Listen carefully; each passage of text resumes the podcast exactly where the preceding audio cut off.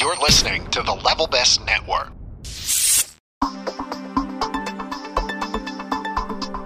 This is the Intercot Insider Live for October 1st, 2010. The adventure begins.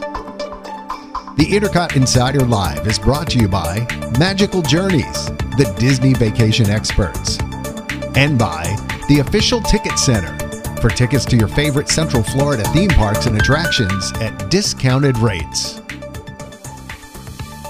Welcome to the Intercot Insider Live, our inaugural edition. With me, I have Melanie Bounds. Melanie. Hello. Ian Mitchell. Hey, John. And Gary O'Brien. I am John Newlensky. Hey, Gary, say hi. Hi, John. Hey, very good. Basically, this is going to be a roundtable podcast, a live version of our normal Intercot Insider, which is a email update that goes out. And to kick things off, I think everyone on the panel agreed we wanted to talk about the International Food and Wine Festival at Epcot and what's going on there. And actually, we've got the benefit of having Melanie, who is living outside of Orlando in the Tampa area, and a Rays fan too now, right? Yes. Had to bring that up, Ian. Ian and I are Phillies fans. Right. So. Yes, go Rays. I have my Phillies gears over there. So. Melody is kind enough to be our chief tweeter on Intercot, for lack of a title there, and was out at the Food and Wine Festival this afternoon. And there's some interesting stuff going on. What'd you see, Mel? Yeah, I got to go today. They were actually doing soft opening. When I got there about, 11:30 or so, it was hit or miss. Some of the kiosks were open, some weren't. Of course, the 15 beers for 15 years never opened the whole time I was there. I was a little upset about that. So Gary was very excited about this. Gary is a beer connoisseur, and so what is that all about? Do you guys have a good understanding of what's going on there as far as the 15 beers for 15 years? What does that mean? Well, the beers have always kind of been part of it, and I think just what they're doing here this year with that is they brought in a lot of small breweries, Abita and a couple of local breweries, and they have exactly 15 beers. I think it's split pretty evenly between ales and pilsners. Very basic beers, and 15 for 15. And it looked like, on what Mel sent me, that you could get a 6-ounce, a 12-ounce, or you can get like what looked like a sampler. Probably three. Yeah, I was hoping at some point that they'd do kind of like when you go to your local microbrew pub and they would have a flight of beers. Yeah, that's kind of thing. They have. Okay, cool. So, Gary, but I was confused looking in. It looked like some of it was in bottles and some of it was draft. I don't know. I was trying to watch them as they were stocking. They just weren't done getting everything ready. So I don't think they probably even opened it all today. But yeah, I saw in the tweets where you said there was a riot that was about to erupt out there. Yeah, a one-woman riot. A one-woman riot? Yes. I was upset, so I ended up settling for a Dos Equis, but that's all right. But anyway, yeah, that is directly when you're walking in World Showcase Plaza. It's right on your right. Okay. To your right. Closest to... Not to be confused with the left. Over near Canada, or over where the fry stand was? It's right when you walk up, right before you make the turn. It's in the turn. Oh, okay. So it's right there. All right. Yeah, but that didn't open. It looked like towards 2 or 3 o'clock everything was open, so except for that. But there's some new ones this year. Belgium, which looked really cool. I don't know if y'all remember at the the Flower and Garden Festival, it's over between France and Morocco. There used to be a playground there, and now they've put this Belgium kiosk there, and it's really nice. It kind of sets off, and it's got umbrellas and tables and chairs back there. That was a new one. Singapore's new, and South Korea's new this year. I just kind of walked. I didn't do any sampling yet. I'm gonna wait for Saturday to do that. But I just kind of walked around and. So you didn't try anything today? I didn't. Wow. I'm gonna wait for my family on Saturday. So anyway. I mean, that's self-restraint. Yeah, I'm not sure I could have. And what did you have? I just had a Dos Equis from Mexico. Dos Equis. Yeah. Okay. Well, and so, speaking of Mexico and alcohol, has anybody tried the new La Cava tequila yet? In the tequila in the Mexican Pavilion? No. Is that a? It had just. It's a tequila bar. Right. Okay. And it's actually inside the Mexican Pavilion. It had just opened the last time I was there, and I stopped in and tried it. It's a very neat little spot. If you've never been, it's definitely worth stopping in and checking out. Yeah. Well, I was kind of curious about the new restaurant and your impressions also of what things look like there. I was there a couple months ago, and I was able to see that the water view looked to be much more expansive, at least the area that they had, and maybe not, but it was still a little bit behind walls at that point. I haven't been back, so you've seen it. What are your impressions? What do you think? It's the gazebo type area, really and truly. I mean, it's nice setting for the daytime. Mm-hmm. It's going to be nice and cool. It's all very well shaded. But I guess the big talk on the boards has been whether it's optimal viewing for illuminations. And it's really, from my viewpoint, I don't think so. It's not going to be good. Now, the inside, the table service restaurant supposedly has wonderful views, with big windows that you can look out. But I haven't been in there yet. So there's actually a table service there now, unlike before where it was all outdoors. Okay. Correct. That's very nice. Counter service on the right and table on the left. There's a new counter service location as well. So. And are they still selling margaritas? Oh, yes. Outside? And all different flavors. And I tried a coffee margarita a couple weeks ago. That was different. And it was good, sounds horrible. No, it was good. It was good. A coffee until they margarita? Asked me if I wanted salt with it. Salt? Salt with your coffee margarita. With my coffee margarita. I declined, but it was good. Tequila and coffee is not that. It doesn't give me that Reese's peanut butter cup, two great tastes that taste great together feeling. I don't know if I would. And do they have churros? Yes. Still? That's the important question. Let's ask the important question. I mean, I would riot it if there weren't churros. I still haven't gotten over the loss of my beaver tails from Canada. So they did away with the churros. I might have to start going to Disneyland. Beaver tails actually came up in a family conversation here recently. The loss of beaver tails was greatly. I'm afraid to ask how that came up, but. My daughter just was like... In what context you just suddenly blurted out beaver tails and... My child brought it up, John. Well, I understand the concept. I'm just saying, in normal conversation, you're talking to somebody. Having a beaver tail at Epcot doesn't tend to come up. They were good. It does in our houses, John. I don't know about yours. All right. This is true. Mel, anything else new over there? I was trying to think... Well, while she was thinking, every year Sam Adams brews a special brew. Yes. And it's not available anywhere else, or the 15th wheat, or. But it's coastal wheat, which somebody brought up on Twitter today. That's available nationwide. Yeah. Why? I don't know. They usually do a special brew, and I don't know if it's. And I'm guessing I know who brought it up, which is probably Ryan. Ryan Android or Ryan. Yes, Android. I think that was who it was. Yeah. Yes. Because I was chatting with him about it, and coastal wheat is available, but it has a different name, so I don't know if it's brewed in smaller batches or if there's something. So it may be like a small batch variant or something like that. Yeah. Sometimes it's just a subtle difference. I'll ask next week, next couple of weeks. Trust me. Okay. All right. Well, several times.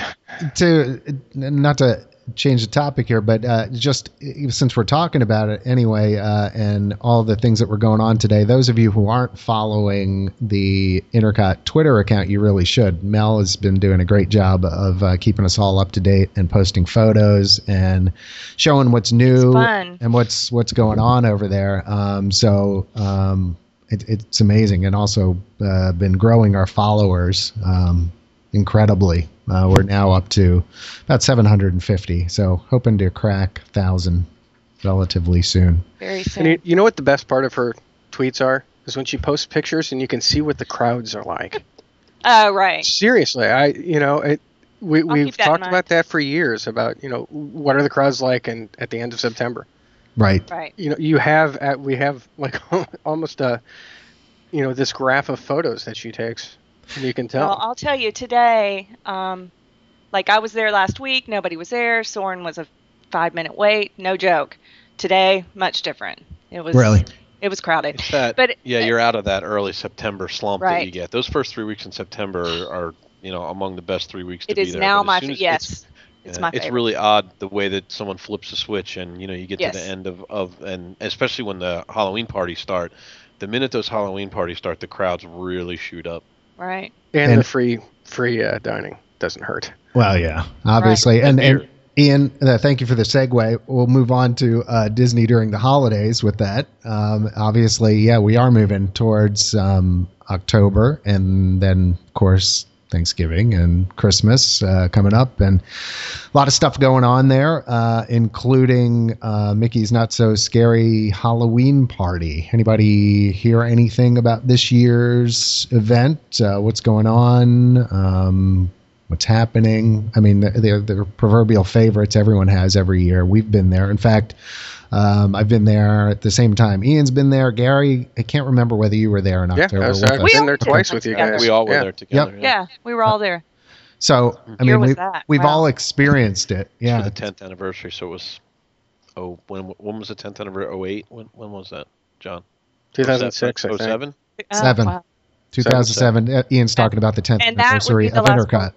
That's the last party I've been to. So. Which, by the way, our 13th anniversary is on the 12th. Yay. Yay. So yeah, we become an angry teenager in just a few weeks, which is great. It's going to start dating soon. And yeah, exactly. But the site's legally able to use itself. So have there been any announcements, any additions, or anything? The one thing I keep hearing about is the new villains mix. I don't know if it's a new... Everyone gets so excited about the villains. The villains mix. Right. It's just one of the stage shows they're doing. But, you know, for these character followers that love their villains, they get a little... Yeah, I mean, the big things there, obviously, if you haven't been, Hallow Wishes, the parade itself, the Haunted Mansion float with the grave diggers. Headless Horseman. We can't forget the Headless Horseman, which is clearly the highlight of the parade. If you've never seen it, the parade opens with the Ride of the Valkyries playing and the Headless Horseman riding through the Magic Kingdom, which is, I have to be honest, it's quite a sight if you've never seen it, because it's a big black horse, and if you're fortunate enough to get a spot right up next to the parade route, it's quite a sight. It's almost scary. The price of admission on its own. Yeah, I mean, it legitimately, you know, you're looking at it coming down the street. It's like, wow, it's a little scary. And the Headless Horseman effect is top notch. I mean, it really is. It's very well done. So it really, the whole thing just works. Cool. And yeah, it's definitely. And I'm sure. I think John and Gary, I know we've all talked about this. I think it's the best. By far the best hard ticket event they do. Oh, most definitely over the course of the year. Well, plus the kids walk away with something too, and the fact that you know, they can trick or treat throughout the whole Magic Kingdom. It is great. Point. I mean, as an adult, to see all those kids dressed up and into it and having a great time walking around. And when you talk about getting dressed up, I mean, clearly the adults are getting dressed up too, and there are some seriously elaborate costumes. Including some of our members, as I recall, last time. Oh, yes. The girl who did the Haunted Mansion. Exactly. Portrait. There was Mary Poppins. Yep. Yeah. Mary Poppins that looked like it was a legitimate Disney costume. But folks go all out. So if you are planning on attending, you know, feel free to wear a costume and get into the spirit of the things. It doesn't have to be a Disney costume. One of our members actually shared photos of himself from the Halloween party this year dressed as Gene Simmons from Kiss, and apparently from all the buzz, it really was quite memorable. There were a lot of folks who responded to his post and said, "Oh, I saw you there. You know, you were great. My husband got a picture taken with you." You know, so you know, have fun with it. You can really get into the spirit. It's really we had a member dressed up as a Tootsie Roll, as I recall. Yeah, that's true. You're right. Yeah, I'd forgotten about that until you mentioned it. Now. Yeah, the young kid. Yeah, that was funny. Yeah, I have a picture of us all in line actually at Small World, and you could see everybody's costume trailing up the ramp behind us. It's funny. There was a lot of really good costumes in that group. Yeah. Awesome. Speaking of hard ticketed events, I know you guys maybe aren't as familiar with it, but having been down there, I tend to be down there for conferences a lot in October. And because of that, about 3 or 4 years ago, my buddy down there, Jeremy, convinced me I needed to go to Halloween Horror Nights at Universal. And let me tell you, yeah, if you want to have the pants scared off you, that is the place to go. As an adult, I'm not sure I've been as scared as I have going through some of those haunted mansions. And what they do, they have... I'm going to guess here because I don't have the info sheet in front of me, but somewhere around 8 or 10 different haunted mansions. And somebody, I'm sure, if we had a live feed going, would correct me instantly. No, they have 6. No, they have 7. No, they but there are a bunch of different haunted houses. It's definitely a 14 to 16 and over event. You don't want to bring your kids to this because it's very, intense at times. They literally have guys coming up behind you with chainsaws without the chains on it and turning them on as you're walking by. And it gets a little scary. But a great event. If you're a Disney fight and you've gone to all the events at Disney and you've been kind of scared to go over to the other side of things, I would definitely encourage you to head on over to Universal. Or I've also been down to Busch Gardens, Mel, it's near you. Yes. If you get a chance, they do a really good job as well with their Halloween event. And again, it's Hallow Scream. Hallow Scream. Yep. Yes. And fantastic. Yes. So really cool events. It's a great time of year to go down there. The weather starts getting cooler too, a little bit. Mm. Oh, it was this morning on the tram ride from the Magic Kingdom up to the TTC. I got goosebumps. Oh, I was so happy. Tram wise, see, it just went off in the back of my head. So, did the tram have doors on it? No. Yeah. My understanding is just at Animal Kingdom. So, okay, not yet, not in Magic Kingdom or Epcot. I looked when I went to Epcot too. Yeah, I didn't know whether you all had seen, obviously, Mel, you knew about it, but supposedly Disney is thinking of retrofitting some of the trams with doors. And they're not automated. They're pull open. Is that what I understand? Yes. That's my understanding. Yeah, I posted some pictures on the boards. One of our members had taken some pictures out at Disneyland. Okay. And that gives you a good idea. And they're moving towards the East Coast. Yeah. They're not automatic. They just... Is there a rationale for it? There's some I've seen some speculation. Go ahead, Ian. The rationale was there were some safety, people were speculating it was for safety reasons. There's the inevitable folks who can't obey the please step out to your right, and they frequently folks who don't step out to the right step out into the pathway of an oncoming tram. So there was some speculation it was for safety reasons.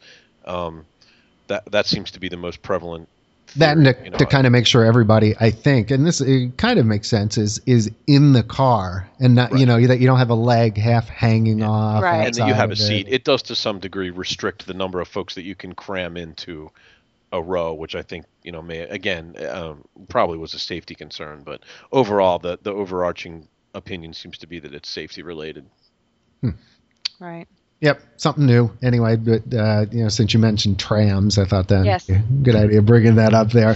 There you go. The great tram controversy of 2000. Well, as folks who love Disney and Walt Disney World, we look for the smallest thing that seems to upset us. I mean, from scrims on in front of buildings, when you go at a certain time, they've got everything under construction, or the castle, a crane behind the castle ruining all your pictures. It ruins the whole. Yeah, it does. The moat being drained. I mean, need I say anymore? That's horrific.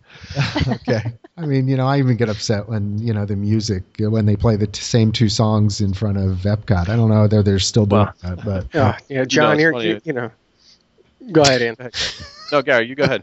I was going to say, John's like, in 1987, they played this song, and I can't believe they're still playing it. They played it on Wednesday. I think it was June 13th. Oh, and for like 5 years, they played the same two songs looping in front of the Magic. It was like one, you know, something from Imagination and something else. And now it's Soarin'. It's always it's Soarin'. Every time I walk through there, it's Soarin'. You know, okay, I'm not. I missed the Tomorrowland background loop from 03 and before still though, so I'm everybody has their jazz little, Tomorrowland. Well, no, it was more the new agey. The new age, Lynch, yeah, that's the Ray Lynch. Oh yeah, they had Bubble Walk by Larry Carlton. Yes, yeah.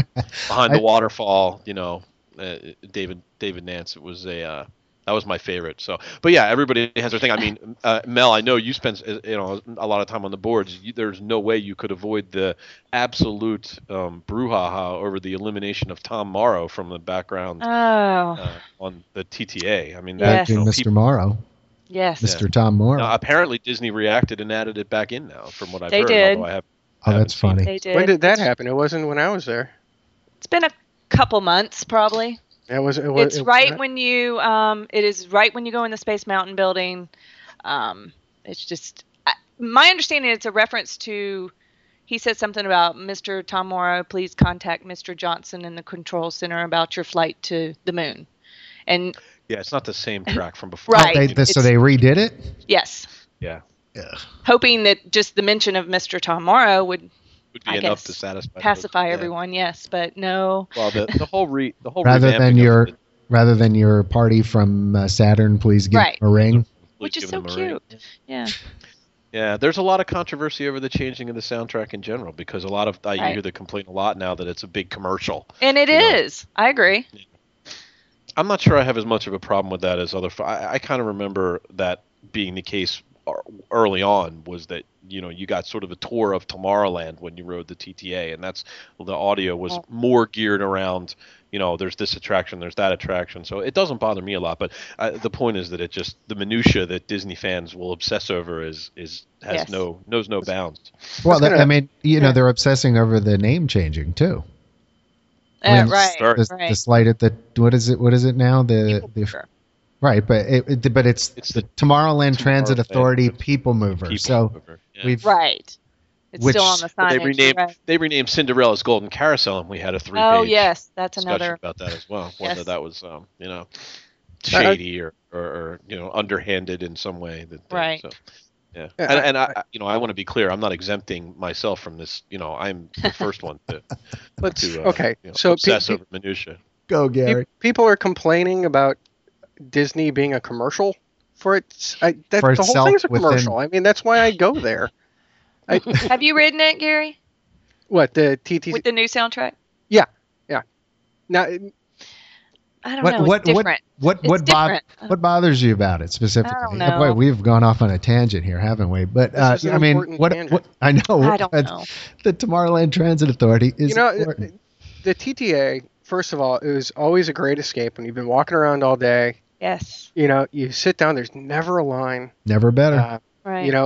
It's something about it. And as you're going through, and they're pointing out each of the things off to your right or to your left and everything.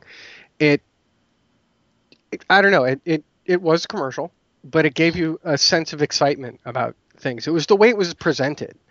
It was almost hawking it. Now coming, the was it for the now in the Science Center a time machine and, things like that. Yeah, I can't for the old timekeeper attraction. Yeah, exactly. And it was just it was more exciting and frankly I think they when it goes through Space Mountain now it's not even that interesting. It's just used to get that great, now arriving at Space Mountain. Right. Gateway to the galaxy, previously presented by Federal Express, which is gone too. So. Although, do you start to think sometimes that as Disney nerds, which admittedly all of us talking tonight and a lot of the folks, we're geeks, we're nerds, and I'm a cranky geek. But that goes without saying. But the point being, we obsess about this stuff to no end, and the average folks, we forget that a lot of times, and this is what bothers me, is folks go there the normal person goes there once or twice, maybe in their life, maybe. Right. Okay. It's a big deal. It's a lot of money to spend for the average person to go down there, to stay for a week, to go on vacation, to pay the food price, to do everything. I mean, although, quite frankly, I still think it costs about the same as going to the shore and staying in a hotel and going out to putt-putt every night and movies and things like that. The entertainment value is there. But we definitely obsess about stuff like this when the average person goes down there and goes, well, that was a great ride. Right. And doesn't know any better. I mean, you know, if the script's a little different, so it's changed a little bit, it's just what we're used to. Well, we become nostalgic. Yeah, that's correct. You want it to be exactly like it was when you were there when you were 5 or 8 or 13, whatever, however old you were when you first visited. Well, I mean, I think I had this conversation with the guy that owns the company that I work for the other day, because he hates Disney World. He can't understand why I go. He thinks it's a money grab, and he doesn't understand. Now, in fairness, this is a guy who rents a yacht in the Bahamas and sails around for a week for his vacation. So clearly, on a bit of a different spectrum, financially, vacation wise, than me. But he can't understand that. And he said, "Why do you go so much?" And I said, and I said to him, like, it's part nostalgia. I said, it's part, I did this when I was 5, and it's something that I remember. And it's part escapism. I said, you can go there. And the truth is, as a 41-year-old guy, if you walk around with mouse ears on your head, no one notices, and you can't do that anywhere else. So yeah. You're right. It is definitely a nostalgia thing. And that's why I think people get so, upset when something changes. And people have asked me, why did you take your honeymoon there? Why do you go without your kids? And the thing is Disney World, you can choose what your vacation is. Mm-hmm. You and I could be standing in a line, and we could be having a completely different vacation. Sure. Sharing the same space. It could be completely romantic. It could be this whole fantasy. It could be an adventure. It could be anything. Mm-hmm. And you choose what it is. And I think that's what I love about it, is that, I go there and my kids want to go on the rides. That's great. I will, like I was talking to Mel today, I will sit in Epcot and just sit there. Yeah, same here. Mm-hmm. And I find it incredibly relaxing, Right. Me too. Yeah. I once spent, and this is a true story, I once spent an entire day from the time that Epcot opened till the time I had to leave to go meet the family for dinner, sitting in Interventions Plaza, just listening to the background music and watching the people and soaking up the atmosphere, and eating a churro, I think. But, I could do it, and I could do it every day. And I could go to Disney World and not ever go to the theme parks, which I think people look cross-eyed at. Right. But I could stay, at my resort, and I could go shop at Downtown Disney, and I could eat at some of the nice restaurants, and that's the thing I think, you're right, Gary. A lot of people think, you go, you wait in really long lines, it's hot, you pay too much for food, and you wait to see Mickey Mouse. So, and there are multiple layers now of a Disney World vacation that you can, take advantage of, that I think you can go as two adults and, you can wear Mickey ears and wait in line to see Mickey if you want, or you can have a very upscale adventure, vacation. I mean, John, you look at Kara's book, Kara Goldsbury, who's an author that John and I are acquainted of, who wrote The Luxury Guide to Walt Disney World. And correct, also, by the way, nice plug, because I got an email, I think yesterday, that the new version of that's coming out. So I was unaware of that. You're welcome, Kara. Kara, free plug for you, Kara. Send checks payable too. Cha-ching. But in all seriousness, it's a guide for adults who want to go to Disney World and have a top tier experience. It talks about the suites and all those kinds of things. So I totally agree with you, Gary. I think that's very true. Well, I'll tie it all back in right to the Tomorrowland Transit Authority. I appreciate your mention that you went to Innovations Plaza and just sat there. Literally one day, I was at a conference, came in the morning, rode the Tomorrowland Transit Authority, walked around the whole park, and walked out. And that was the day. That's pretty much what I do these days. I mean, and so that would seem really foreign to other folks, but it's more of, I get more interest out of watching other families and people enjoying the parks and seeing how they react to things, to the characters. And for me, that's as enjoyable as, going on the rides themselves at this point. But then again. there's also that feeling that you get. You know, I think those of us who have gotten to this stage where we're wandering around a park and not literally doing anything, you know, there is a certain feeling.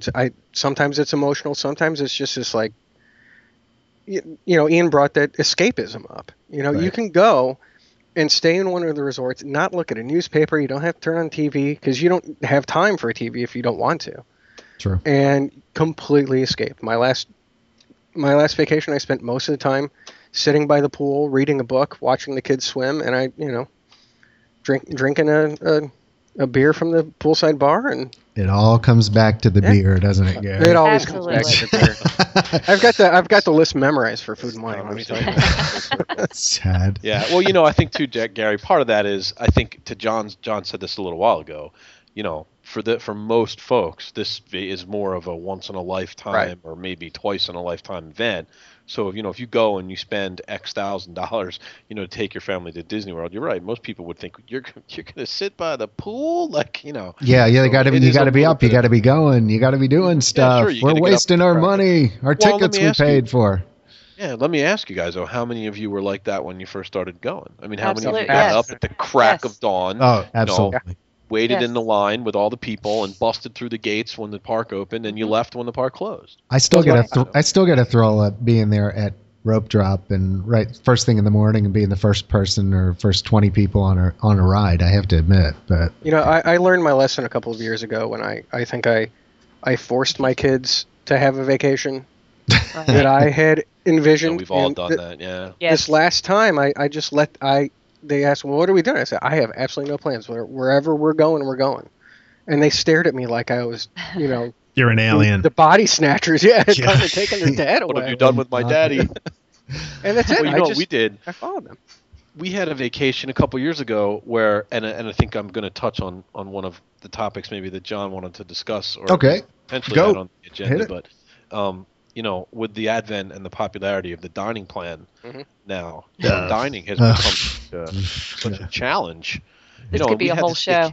I know. That's true. We had this vacation planned, you know, and my daughter was, you know, 5 or something like that, and she was sort of in prime, like, princess and, you know, wanting to meet the character's age. And, you know, because we had hyper planned out our vacation, you know, around eating, you know, we had reservations at all these, and you know, I think like most of us, we tend to gravitate more to the Epcot restaurants, so we would find ourselves in these situations where, you know, we were literally like, no honey, you can't make Mickey Mouse, we have to go to eat dinner now, we got to get the, you know, go to, so and I at the end of that vacation, I said to my wife, I said, you know, that's really a shame. I said, we can't do that anymore, you know. So that was, I think, the beginning of the end of hyper planning and running from point A to point B for me. Now, you know, I think that unfortunately the dining plan problem hasn't gone away, but me being willing to forego letting my kids wait in line to meet Mickey Mouse. Yeah, I think my dining. Sorry, John, go ahead. No, I was going to say, that is a topic for a whole other show. I mean, we probably could spend a good 20 or 30 minutes talking about that and what the effect of the dining plan has been on just about everything, not only from having people there in the parks to walk-ups to get into a restaurant at the last. I mean, there's a lot to talk about there. Yeah, the quality of the food and the service and all those things. Yeah. So I'm going to switch topics on you just real quick. But before that, let's take a quick break and we'll be right back.